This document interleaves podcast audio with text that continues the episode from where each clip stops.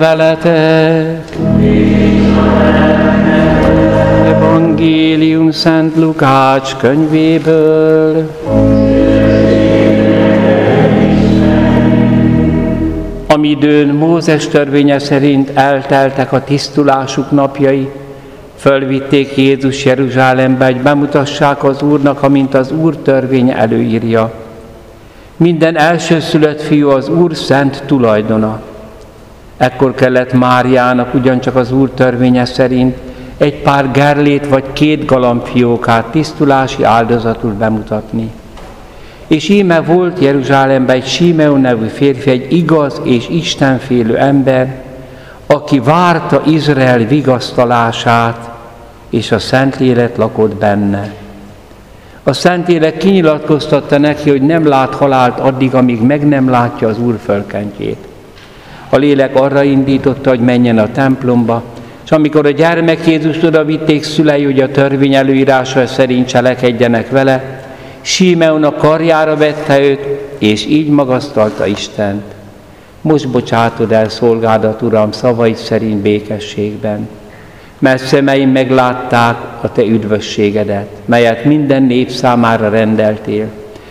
Világosságul a pogányok megvilágosítására, és dicsőségére népednek, Izraelnek. Jézus atya és anyja ámulva hallgatták mindazt, amit Símeon mondott. Símeon pedig megáldotta őket, és így szólt Máriához, Jézus anyjához.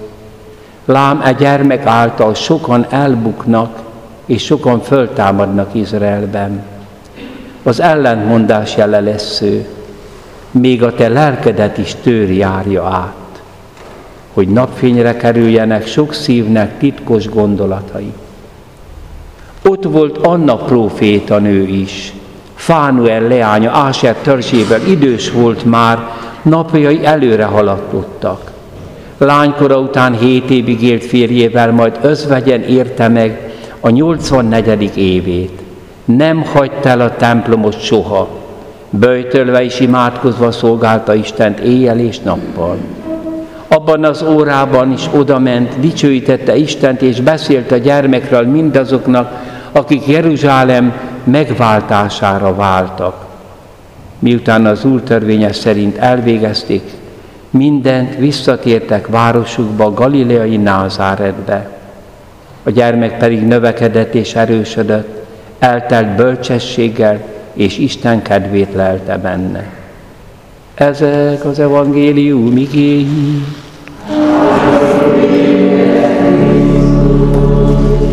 Krisztusban, kedves testvéreim, nézzünk csak ezekre az úgynevezett mellékszereplőkre, hiszen ezek vagyunk mi. Annára és Símeonra. Leánysága után hét évig élt együtt férjével, utána szent özvegyként. Hát abban a korban 14-15 éves korba férhez mentek. Tehát egy 21-22 éves lány, aki eltemeti a férjét, és nem megy férhez. Özvegyen él. Három állapotot él meg. A lányság tisztaságát, a házasságnak szépségét, tisztaságát, és az özvegységet. Kedves testvérek, ezek életállapotok. Nagyon sokan azt gondolják, hogy egy életállapot tesz valakit szenté. Tehát az, hogy ő szerzetes, vagy nem. Nem. Szenté csak azt tesz, ha Istennel együtt élek.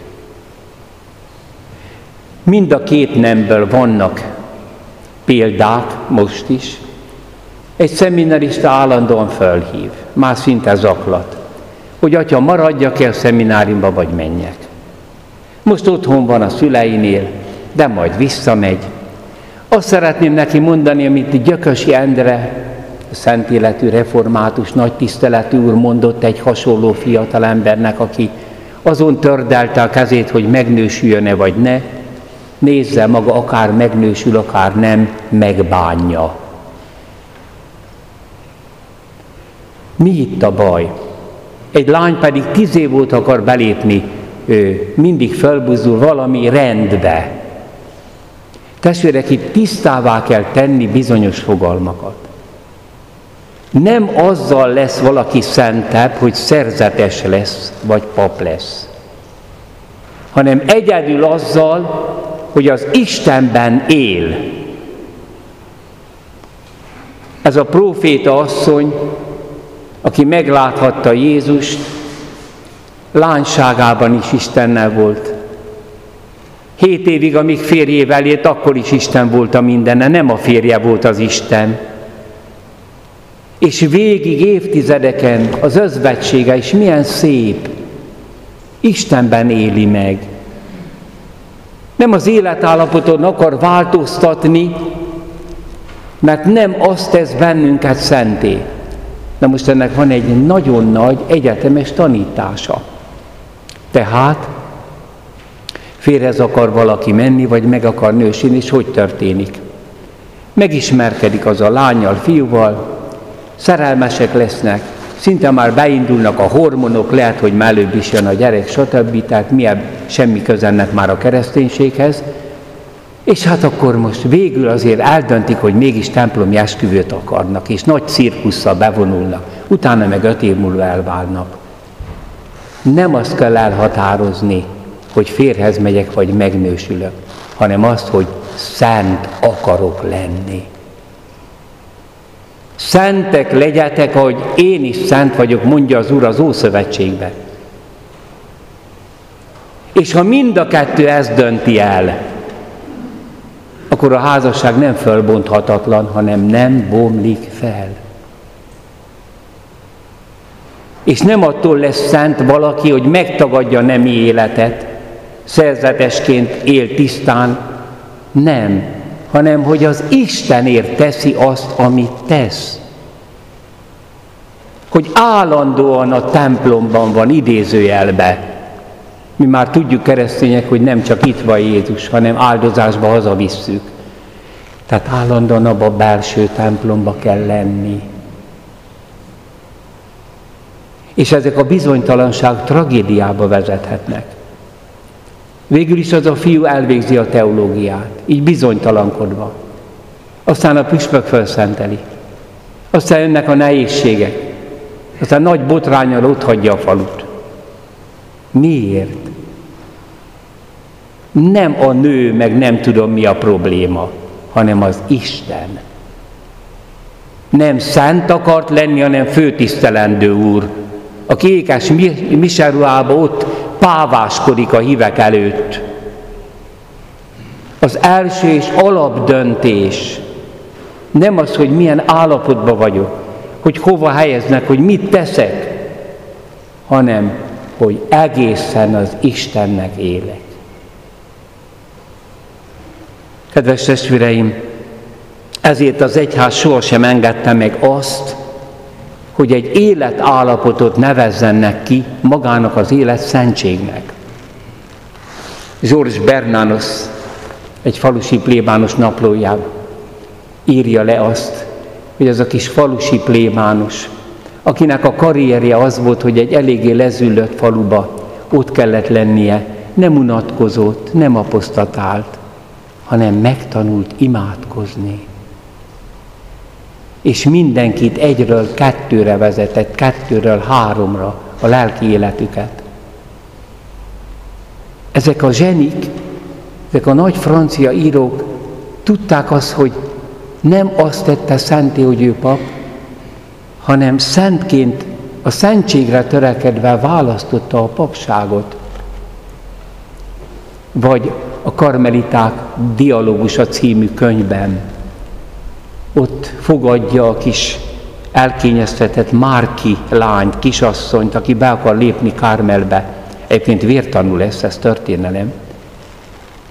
És hát az öreg perjelni, aki már haldoklik szinte, fogadja. És miért akar idejönni? Ott kin is lehet szentnek lenni. El lehet egy-két nővér, aki szentül él, a többi jön átlag apáca és egy átlagapáca rosszabb, mint egy lezüllött bűnös, mert elhalasztotta a születését. Az átlagapác, az átlagpap, az átlag hívő. És ha valami közben nem jön, ha Isten meg nem rázza, akkor örökké torz marad. Ezzel szembesíti.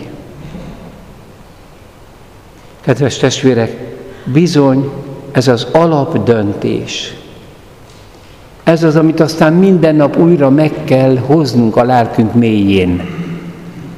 Hogy ne véletlenül legyen valaki, ne véletlenül nősüljön meg, menjen férhez, ne véletlenül sodrodjon be egy szerzetesen be, ne véletlenül maradjon ott a szemináriumban, hanem egyedül Istenért. Milyen csodálatos példát kaptunk ennek az egyszerű kis mellékszereplőnek az életéből, akit úgy nevez Lukács, hogy Anna proféta nő, Fánuel lánya Áser törzséből, meg Simeon is proféta. Ez a profétaság sokszor minket úgy megdöbbent, azt hiszük, hogy ez jósolni tud.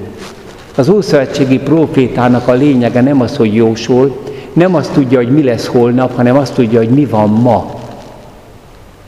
Átlát az egész létezés szerkezetén, és mindig Istennel hozza közbe kapcsolatba az embereket. És amikor megkeresztelünk most gyermekeket, felnőtteket, azt mondjuk, mikor megkenjük krizmával, hogy tagja leszel Krisztusnak, a profétának. Igen, a kereszténynek profétának kell lenni. Egy egyszerű hétköznap is átvilágítani a csillagvilágot, hogy ott van mögötte a teremtő. A létezést egy nagy sötét semmi veszi körül, egy óceán. Nem a halál a félelmetes, a semmi. És Isten föntartja. És hogy innét elmegyünk. A Covid erre is való találkozni, hogy igen, el fogok menni. És lehet, hogy hamarosan, és Isten elé állok. Ahogy a zsidókhoz itt levélben írja Pál, nincs itt maradandó városunk, hanem a jövendőt keressük. És hát ezek várják mindig Izrael vigasztalását, az egyház vigasztalását, mert az egyház bajba van, mikor nem volt abba, csak néha nem látszik. Mennyi bűn jön a felszínre, mennyi romlottság az egyházban. Várom az egyház vigasztalását. Ki az egyház vigasztalása? Jézus. Hogyan menekül meg az egyház? Úgyhogy karomba veszem Jézust, hogy a szívembe fogadom. Amen. Kérjük testvéreim, a mi Urunkat Jézus Krisztust, minden ember felismerje benne a világ világosságát.